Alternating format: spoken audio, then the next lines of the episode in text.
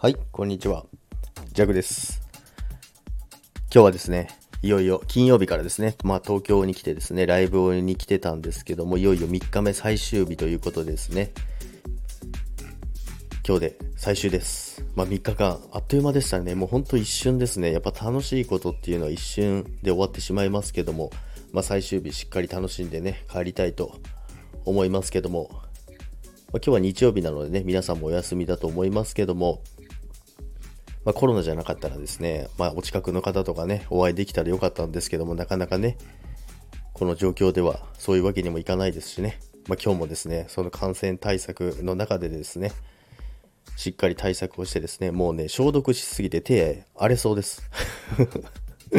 消毒とあの除菌シートを持ち歩いてですね、で、マスクはもちろんなんですけども、もう、できるだけ、あの、その辺触らないように 気遣いながらやってますけども、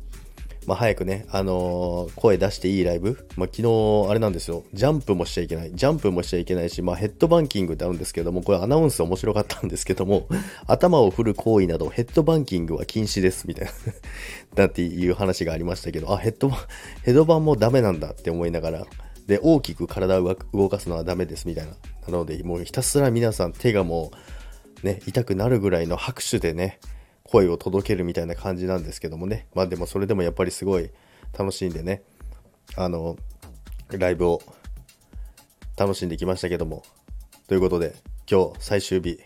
楽しんで帰りたいと思います。そして最後、一番心配なのが新幹線間に合うかどうかなんですよね。